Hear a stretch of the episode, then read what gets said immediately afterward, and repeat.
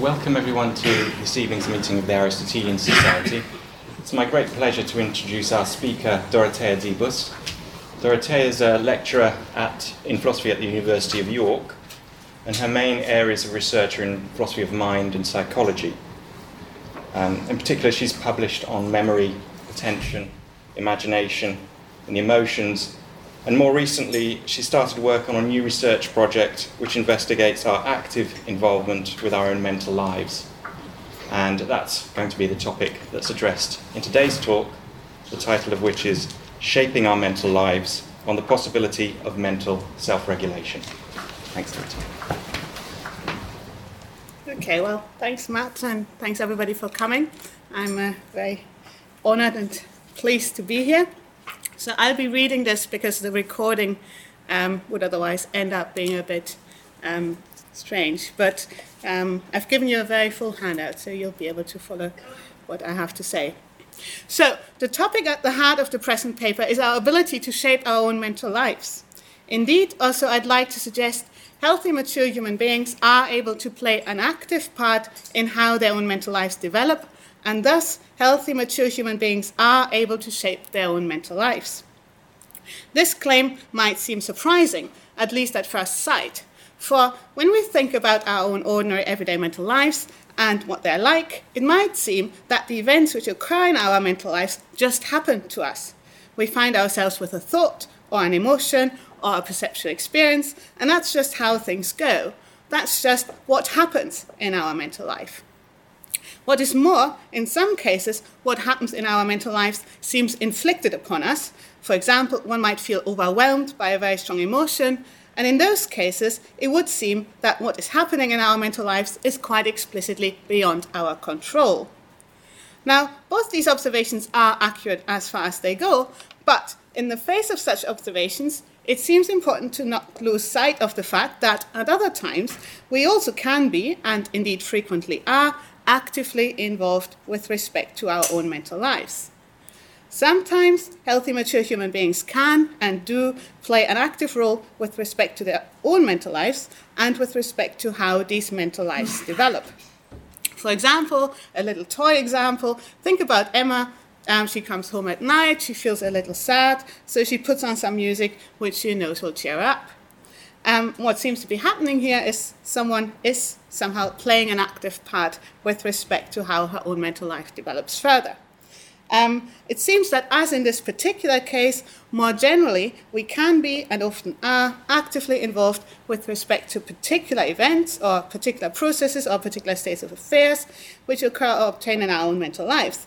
But we also can be and sometimes are actively involved in shaping what we might call our mental dispositions, our mental habits, and our mental character traits, for example, intellectual virtues and vices. Lastly, arguably, we also can be and sometimes are actively involved in determining the coloring or the tone, as Wittgenstein once called it, which our mental lives might have. But I think it's clear that the latter two abilities do, in important ways, depend on our ability to be actively involved with relevant particular events and particular processes and particular states of affairs uh, which do occur or obtain in our mental lives. And that's why I suggest that we here focus on a subject's active involvement with respect to particular events or processes or states of affairs which occur or obtain in their own mental lives. Now, Often, a subject's active involvement with respect to a particular event which occurs in our own mental life is goal directed in a specific way. The subject has a view as to how she'd like the relevant aspect of her own mental life to develop, and her active involvement with respect to the relevant particular event which occurs in her own mental life aims to promote a development of her own mental life towards the relevant goal. So, just to come back to our earlier example, when Emma feels a little sad and puts on some music which she knows will cheer up, she does this with the goal of feeling a little less sad and a bit more cheerful. So, um, we might try to capture this goal directedness by saying that in relevant cases, subjects regulate relevant aspects of their own mental lives. Thus, when I here say that a subject regulates a certain aspect of her own mental life, I mean to say that the subject is actively involved with the relevant aspect of her own mental life in a goal directed way. And we should note that as I use the term here, uh, subjects being actively involved with an aspect of her own mental life does not necessarily require an action on the part of the subject. In the present context, someone might also be said to be actively involved with a certain aspect of their own mental life if they could act on it in some way, but do not act in any way because the relevant aspect of their mental life does develop in the way they would like it to develop. We should also note that in cases in which a subject is set to regulate a certain aspect of her own mental life, the goal in question is a goal which concerns the relevant aspect of the subject's own mental life. For example, to go back to our example of Emma, when Emma puts on some cheerful music, her goal is to feel a little less sad and a bit more cheerful. So it's her own mental life um, that's at issue here.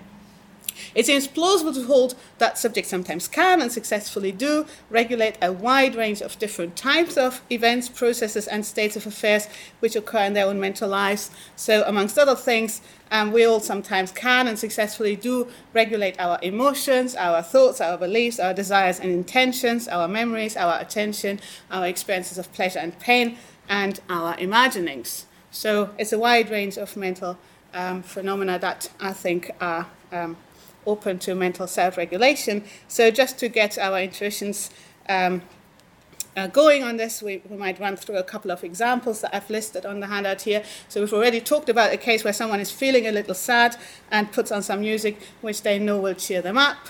Um, you might set out to think about a certain matter more carefully in order to form well grounded beliefs on the matter. You might set out to dissolve and get rid of a desire to stay in and watch TV tonight by thinking about going for a swim, expecting that this in turn will produce a desire to go for a swim. You might set out to remember where you left your keys.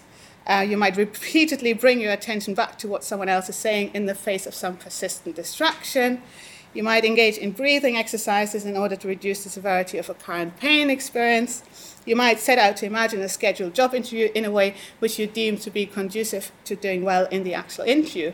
So each of these cases, I like to suggest, are cases where you're actively involved with your own mental life. And given that these exemplary cases seem quite plausible, um, we might have reason to accept what I call the mental self-regulation claim, which says that subjects sometimes can and do engage in mental self-regulation.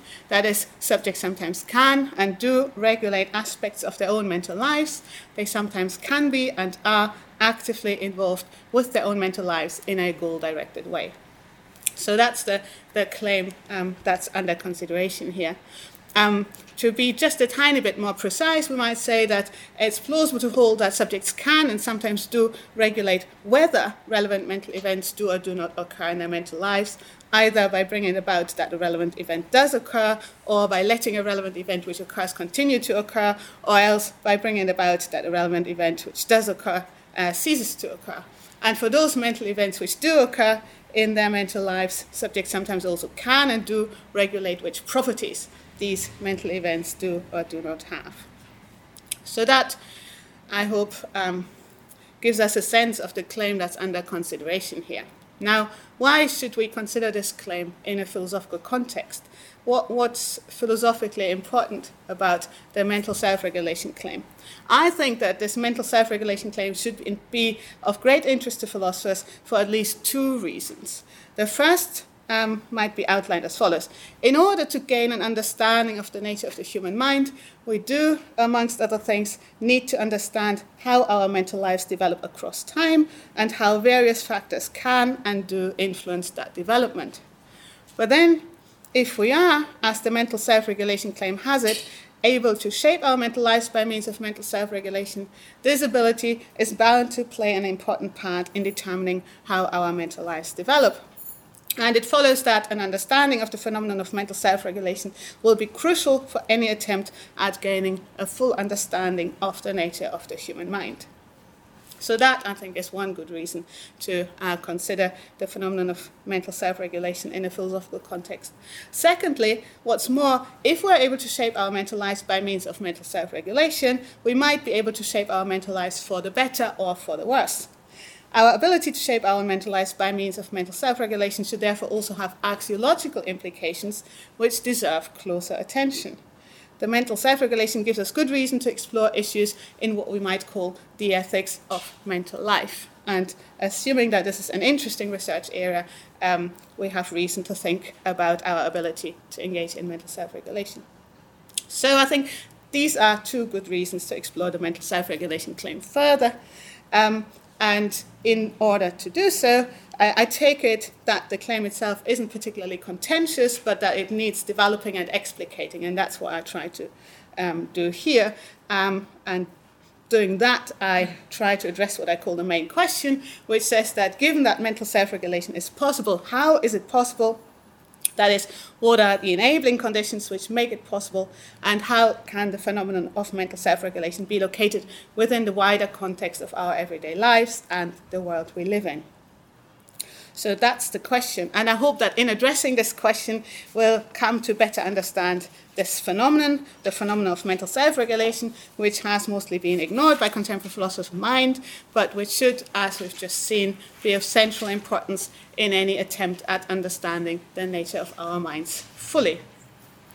So then, um, let's just start out with tra- trying to think a bit about what the enabling conditions of mental self regulation might be. Quite generally, it seems plausible to accept that in order for a subject to regulate something, it's necessary that the subject be able to guide in a goal directed way how the object of a regulatory activities develops. For example, in order for a policewoman who stands in the middle of a busy crossroads to regulate the flow of the traffic, it's necessary that the policewoman be able to guide the flow of the traffic on the crossroads by waving some cars through and stopping others, and that she be able to do so in a way that promotes her goal of making the traffic flow smoothly. Accordingly, it also seems plausible to hold that um, what I call the guidance condition, in order for a subject to regulate a certain aspect of her own mental life, it's necessary that the subject be able to guide how the relevant aspect of her own mental life develops, and that she be able to do so in a goal directed way. So that's the guidance condition. Then, thinking about this guidance condition further, it seems that in order for a subject to be able to guide the development of a certain process in a goal directed way, it does, in turn, seem necessary that the subject be able to intervene in the relevant process in a goal directed way.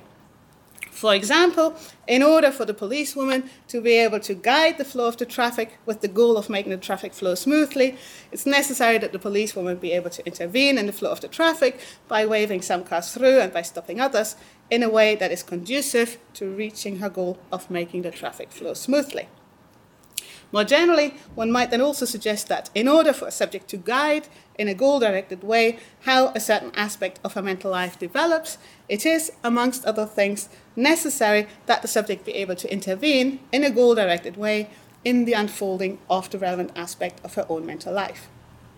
This together with the guidance condition, entails the intervention condition, which says that in order for a subject to regulate a certain aspect of her own mental life, it's necessary that the subject be able to intervene in a goal directed way in the unfolding of the relevant aspect of her own mental life. Next, we should ask what exactly we're talking about when we're talking about an intervention here. At its most basic, it seems that when we say that a subject intervenes upon a certain event, we mean to say that the subject acts in a way which is effective, that is, in a way which brings about a change in the targeted event, a change which wouldn't have occurred otherwise.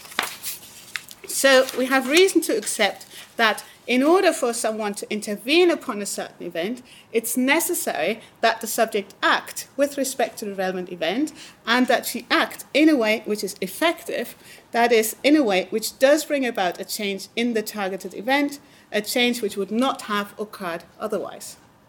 This seems true for cases of intervention quite generally, and it should therefore also be true for cases in which a subject intervenes in the unfolding of an aspect of her own mental life more specifically.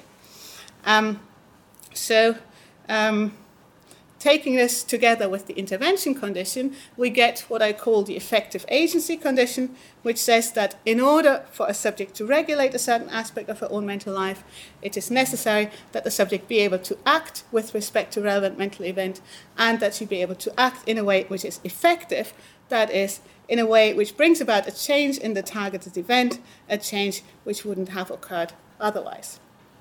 So, um, now, we've kind of uh, worked our way through three conditions which I suggest need to be met in order for someone to be actively involved in their own mental life in a goal directed way, the guidance condition, the intervention condition, and the effective agency condition.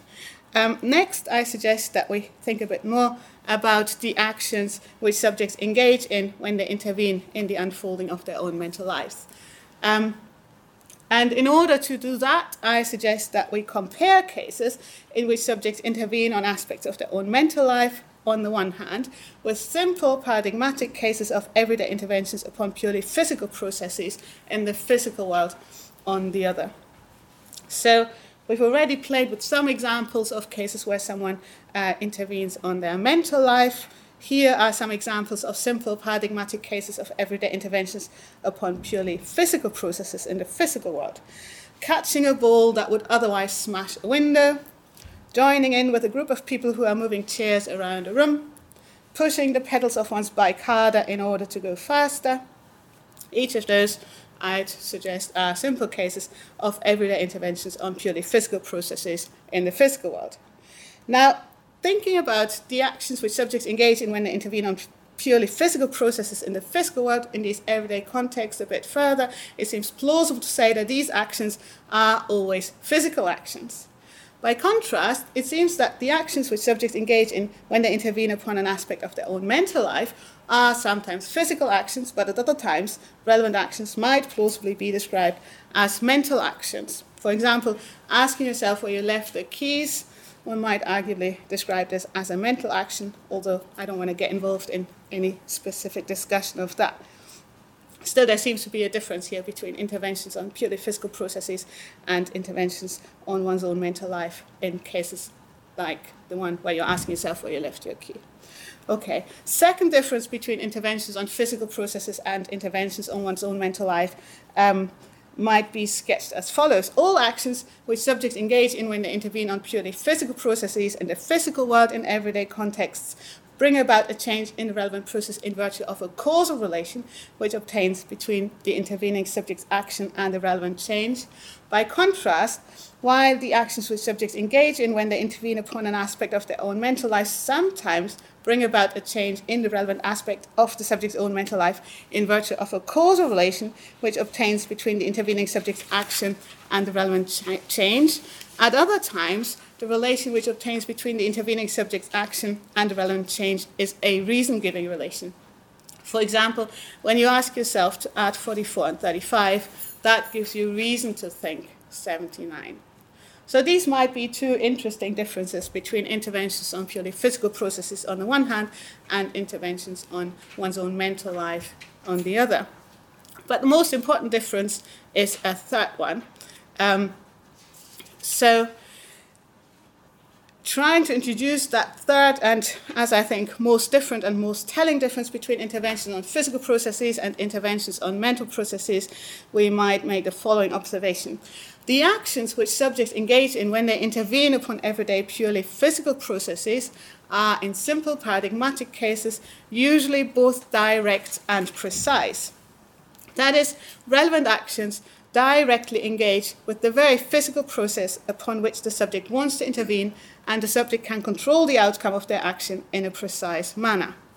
By contrast, the actions which subjects engage in when they intervene upon aspects of their own mental lives, when engaged in mental self regulation, are, in simple paradigmatic cases, and indeed in the great majority of cases, either indirect or imprecise or both, but they're usually not both direct and precise. So that's the suggestion.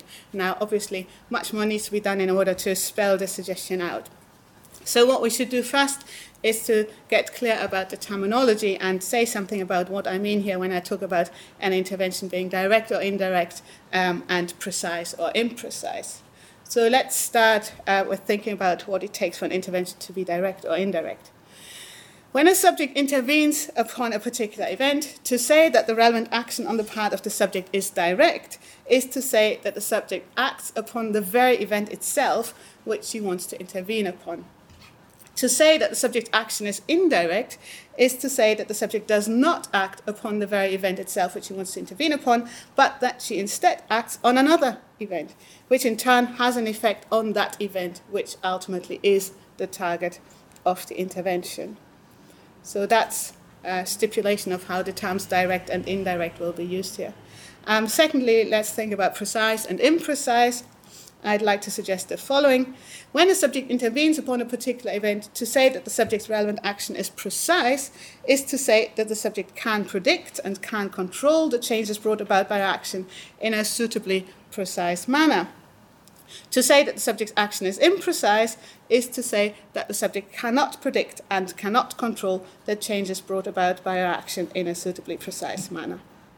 So that's uh, the um, pair precise and imprecise. And, and I take those to be terminological stipulations. And so, with those terminological stipulations in place, we should give some further consideration to the earlier claim that, in contrast with simple paradigmatic cases of interventions upon everyday purely physical processes, the actions which subjects engage in when they intervene upon aspects of their own mental lives, in cases of mental self regulation, are, in simple paradigmatic cases, and indeed in the great majority of cases, either indirect or imprecise or both, but they're usually not both direct and precise. So that claim, um, the not both direct and precise claim, as I call it here, needs some further support. So let's start out um, by thinking about some everyday cases. Um, some examples. Uh, we've thought about one already putting on music to cheer oneself up. That seems indirect. You're acting on the machine, hoping that um, whatever the machine does once you switch it on will have an impact on your mental life. Asking yourself where you've put your keys, hoping that the question will bring up a memory, that seems imprecise. You're asking yourself the question, you don't quite know what's going to happen next. You hope that um, something is going to happen that will give you the answer, um, but you haven't got much control over what's going to happen next. Um, engaging in breathing exercises to reduce a pain experience, this seems, at least in most cases, indirect. The breathing is independent of the pain experience, but you figure that if you breathe in a certain way, that might have an impact on the pain experience. Setting out to think more carefully about a particular matter, that again seems imprecise. So when you're sitting down to think about, I don't know, what you think about the death penalty or something, um, you sit yourself down to think about it precisely because you don't quite know yet what you think about the matter. So, whatever is going to happen in this process of thinking, um, you can't quite predict and control, but you're going through the motions in order to come up with a view.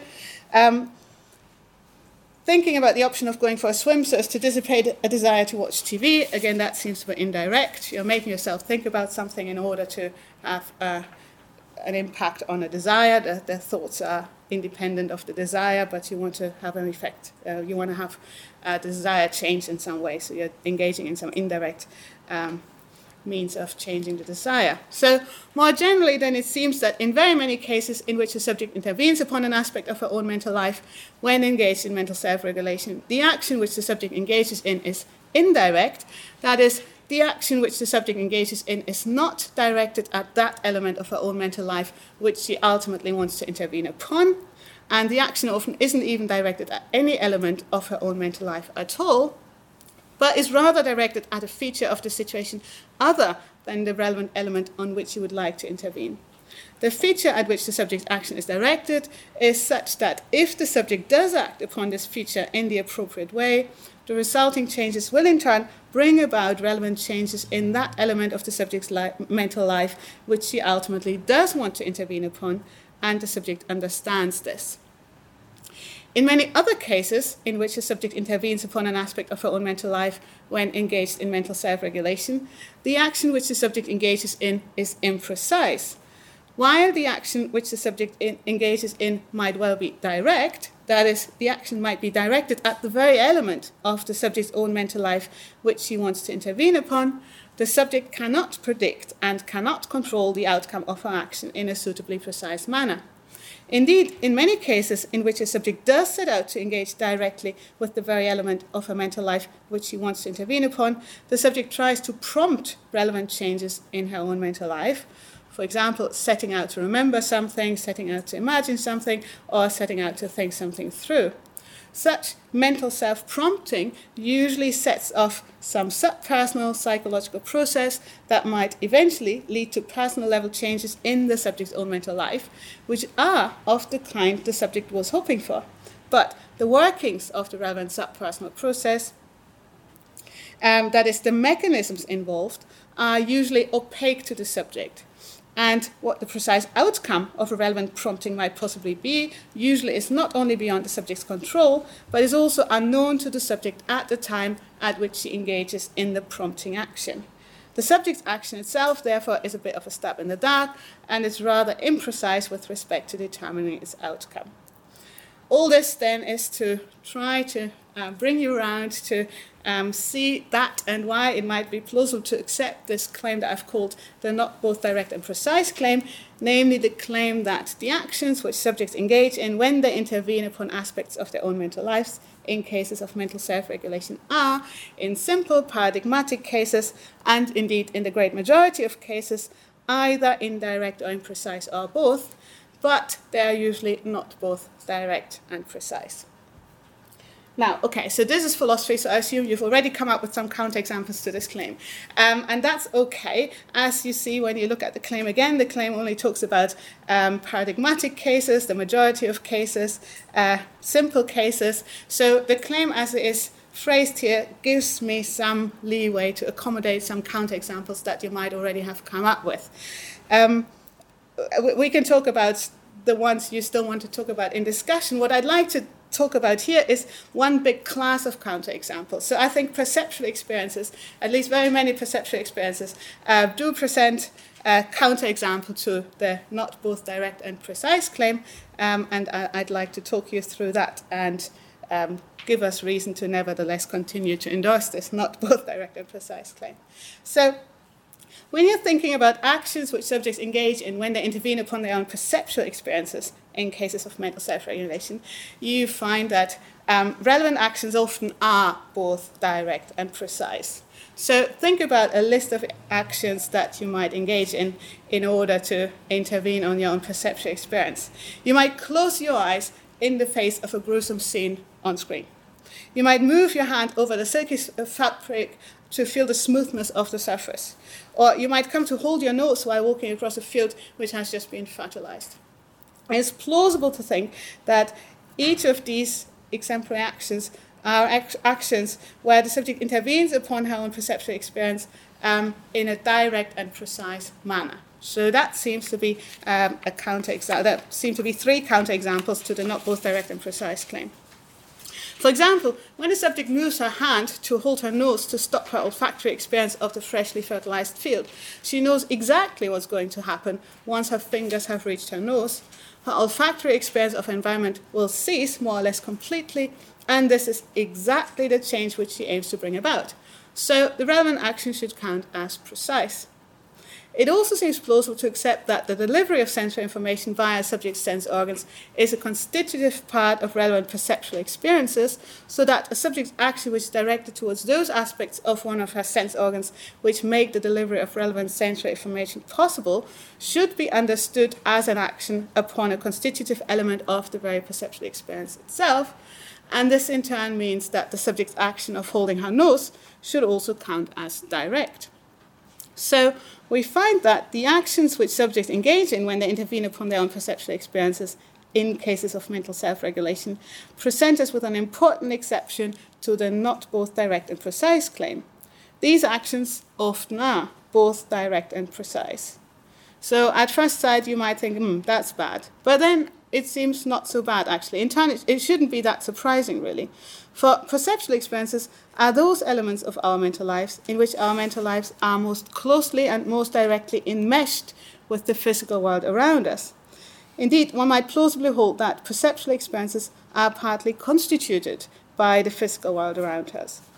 But then, if a subject's perceptual experience is partly constituted by the physical world around her, then in an attempt to intervene upon her own perceptual experiences, the subject can simply intervene upon one of those constitutive parts of the experience which can be found in the physical world around her, which in turn means that we should expect that the actions which subjects engage in when they intervene upon their own perceptual experiences in cases of mental self regulation often are both direct and precise. And it seems that when trying to name a paradigm case of a mental event, philosophers of mind frequently think of perceptual experiences. But as we've just seen, with respect to mental self regulation, cases in which subjects regulate their own perceptual experiences are clearly exceptional cases, and they should most definitely not count as paradigmatic cases of mental self regulation more generally.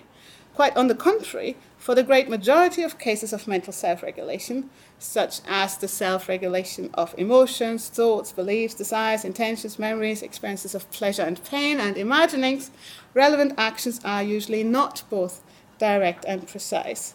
So I'd like to suggest that in this particular context, perceptual experiences actually are the exceptional case, and that we should continue to hold that um, the not both direct and precise claim is true, um, namely that the actions which subjects engage in when they intervene upon aspects of their own mental lives in cases of mental self regulation are, in simple and paradigmatic cases, and the great majority of cases, either indirect or imprecise or both, but they're usually not both direct and precise.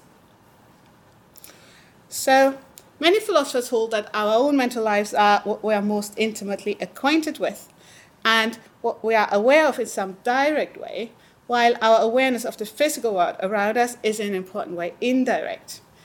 Um, but we now find that as far as our abilities to intervene in the relevant domains are concerned, things are structured in exactly the opposite way. While in simple paradigmatic cases, we can and do intervene upon events in the physical world by acting upon them in both direct and precise ways, the great majority of our interventions on our own mental lives are not both direct and precise, but are rather indirect or imprecise or both. So we get what I call the elusive domain claim, which says that our very own mental lives are a comparatively elusive domain in the face of our attempts at regulatory intervention when contrasted with the physical world. Furthermore, compared to interventions which are direct, interventions which are indirect entail more steps on the way towards the goal which the subject aims to reach. The more steps there are, the greater the chances are for things to go wrong and for the relevant attempt to fail. And accordingly, interventions which are indirect are more prone to failure than interventions which are direct. Similarly, compared to interventions which are precise, interventions which are imprecise entail much less control on the part of the intervening subject over the events that are prompted by the subject's intervening action, which in turn leaves more room for the subject's attempt at reaching the relevant goal to fail, and accordingly, interventions which are imprecise are more prone to failure than interventions which are precise. So, we've got reason to hold that interventions which are indirect or imprecise or both are more prone to failure than interventions which are both direct and precise. But then, while in simple paradigmatic cases, um, we can and do regulate events in the physical world by acting upon them in both direct and precise ways, the great majority of our interventions on our own mental lives are not both direct and precise, but are rather indirect or imprecise, or both. Um, that in turn gives us what I call the fragile ability claim, which says that while our ability to regulate purely physical processes in our everyday environments is rather robust, our ability to regulate our own mental lives is comparatively fragile. Now, next, someone might try to uh, push this all a bit by asking about interventions on physical processes. So far, um, I've said that um, interventions on physical processes are normally direct and precise. But now someone could say, well, look, aren't there cases in which our interventions on purely physical processes are also indirect or imprecise or both? And if so, why should we accept that our ability to regulate our own mental lives differs from our ability to regulate purely physical processes in any important ways, as the elusive domain claim and the fragile ability claim suggest? So, the interlocutor might offer some exemplary cases in which interventions on purely physical processes could be described as either indirect or imprecise or both, as follows. They might say, look, moving the levers of a digger to bring it about that a hole is dug so that a house can be built, that's indirect. Baking bread, they might say, that's imprecise.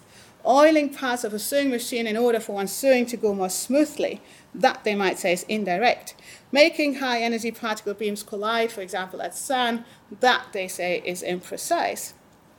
So there are interventions on the physical world uh, that seem quite plausibly described as indirect or imprecise, or maybe both, and we might grant uh, the interlocutor this much.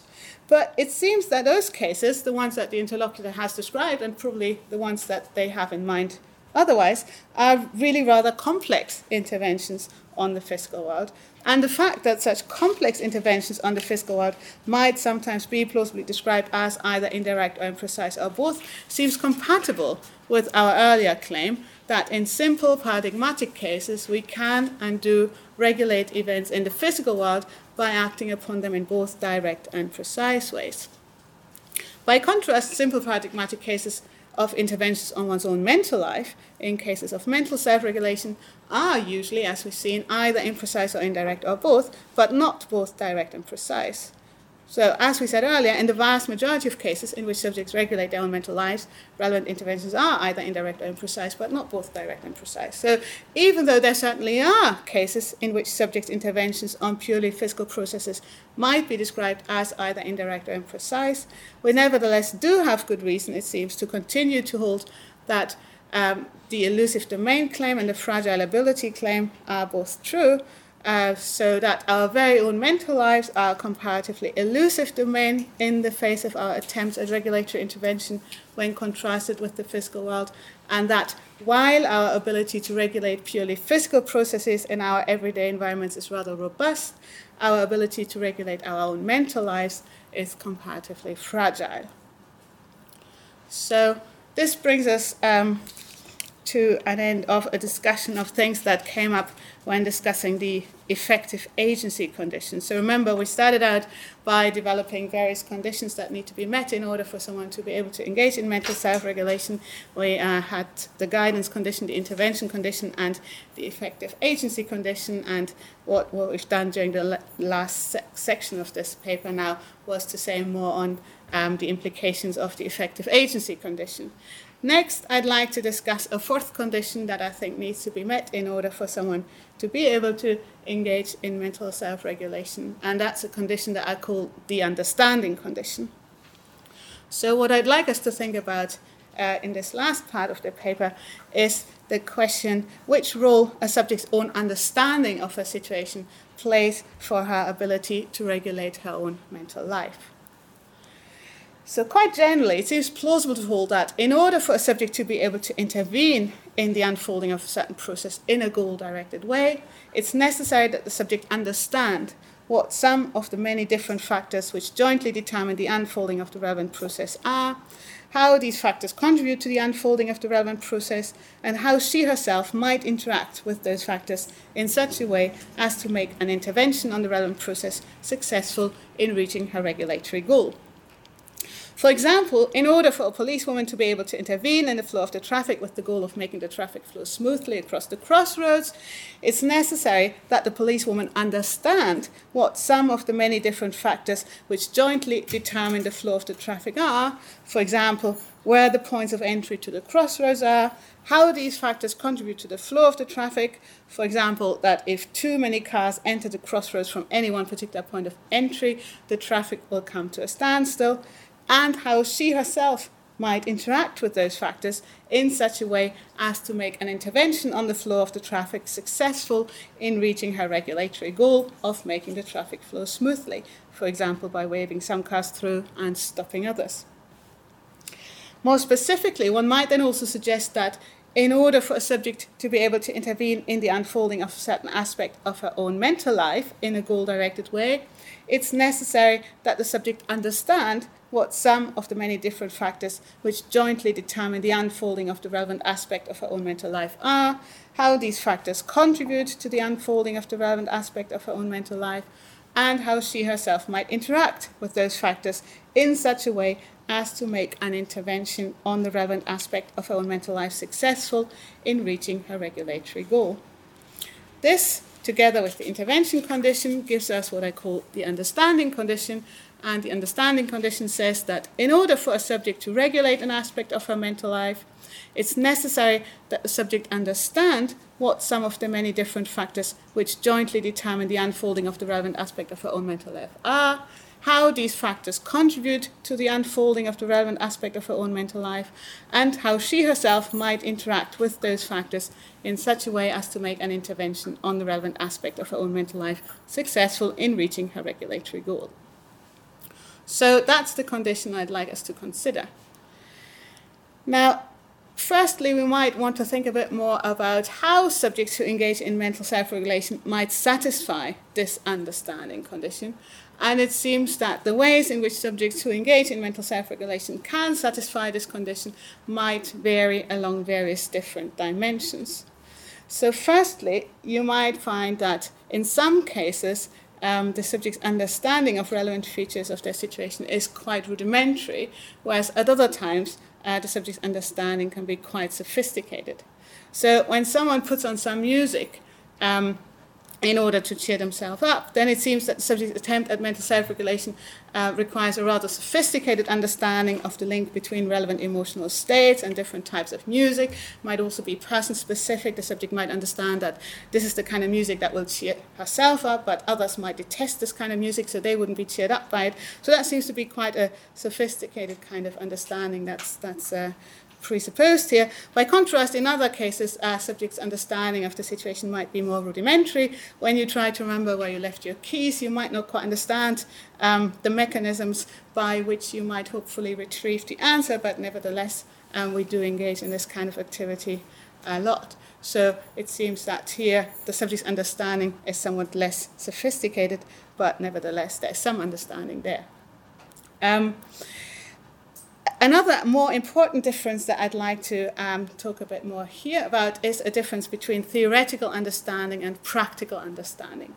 So that's a second dimension along which the ways in which subjects satisfy the understanding condition can vary, and I think that's a more important dimension that we should uh, spend some more time on here. So, when subjects engage in mental self regulation, their understanding of relevant features of their situation is sometimes theoretical, but very often, subjects' understanding of relevant features of their situation, it seems, is of a practical kind.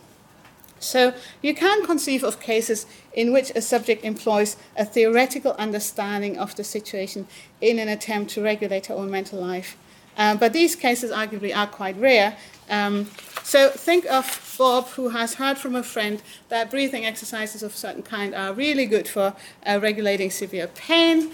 Um, so Bob now has this little theory about the kinds of breathing exercises that one needs to engage in in order to regulate severe pain. But Bob hasn't been in any uh, pain for quite a while. Now suddenly he does find himself with a severe pain experience, and now he puts this theoretical um, understanding of the situation to good use.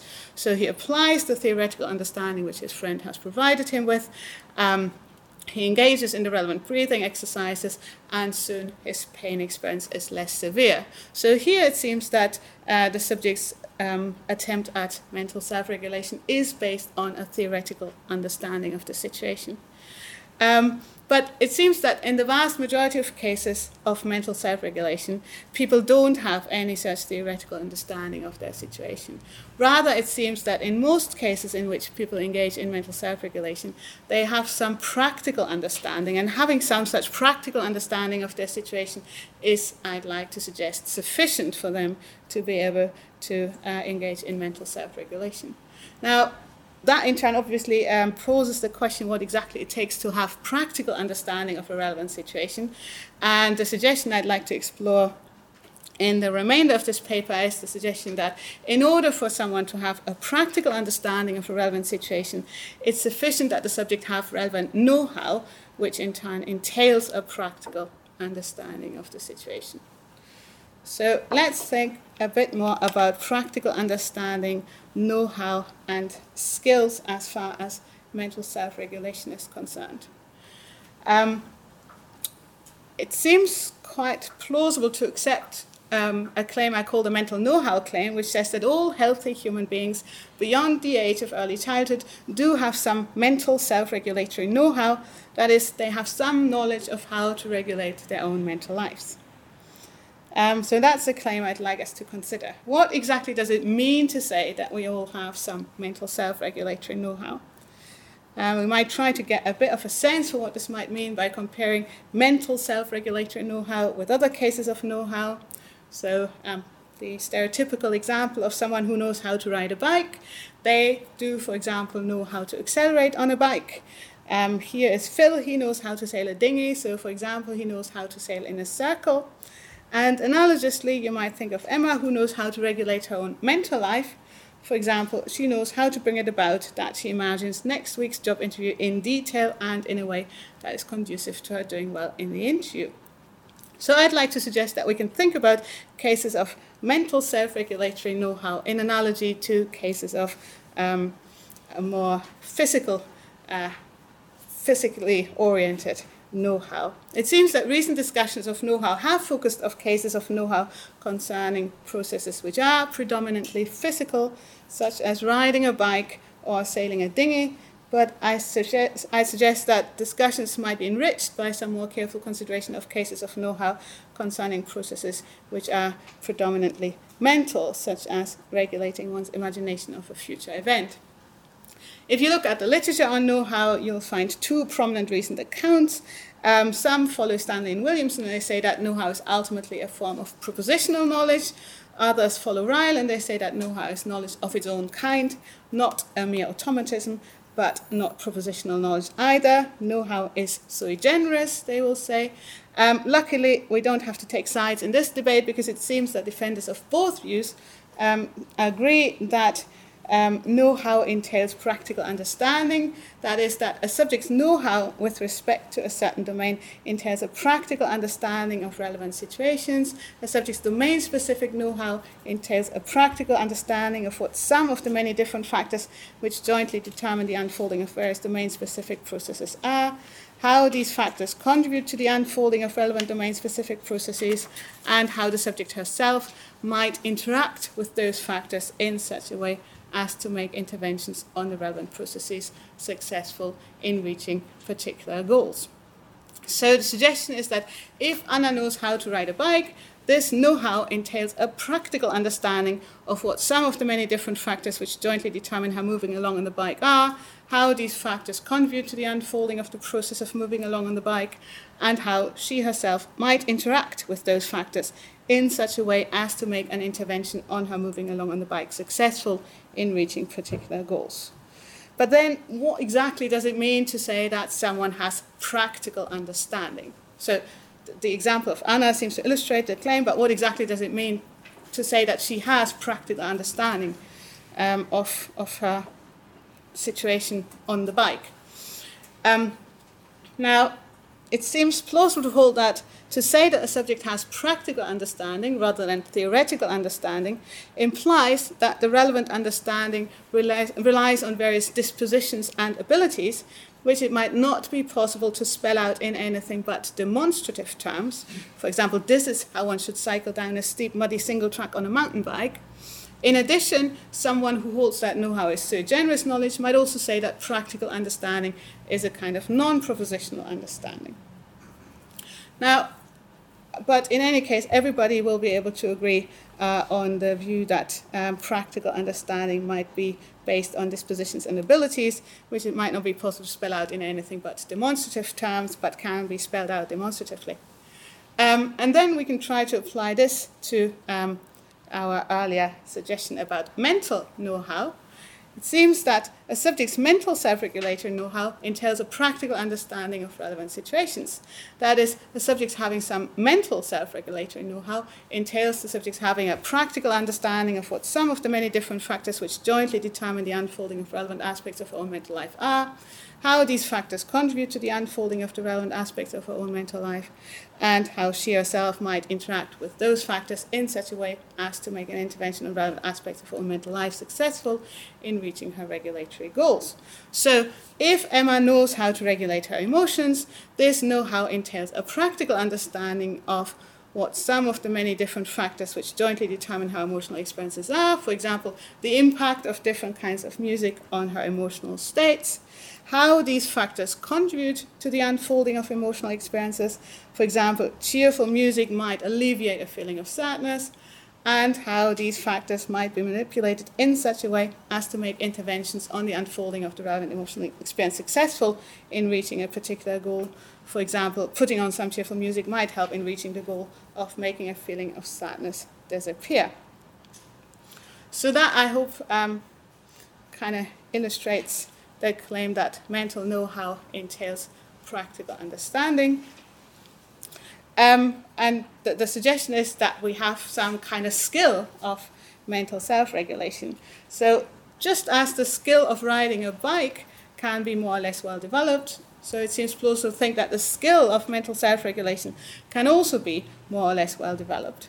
Um, it seems plausible to hold that there are intrapersonal differences as well as interpersonal differences with respect to the skill a subject might learn. They might gain more mental self regulatory know how over time and thus come to know how to regulate their own mental lives better. And some people have greater mental self regulatory know how than others. Um, it seems plausible to explain these differences as differences in sensitivity. That is, we might hold that with respect to the case of mental self regulation, just as with other cases of skill, and that's a quote from Ellen Fridland, the elements which constitute the skill, as they become more and more refined, become more and more sensitive to context. End of quote.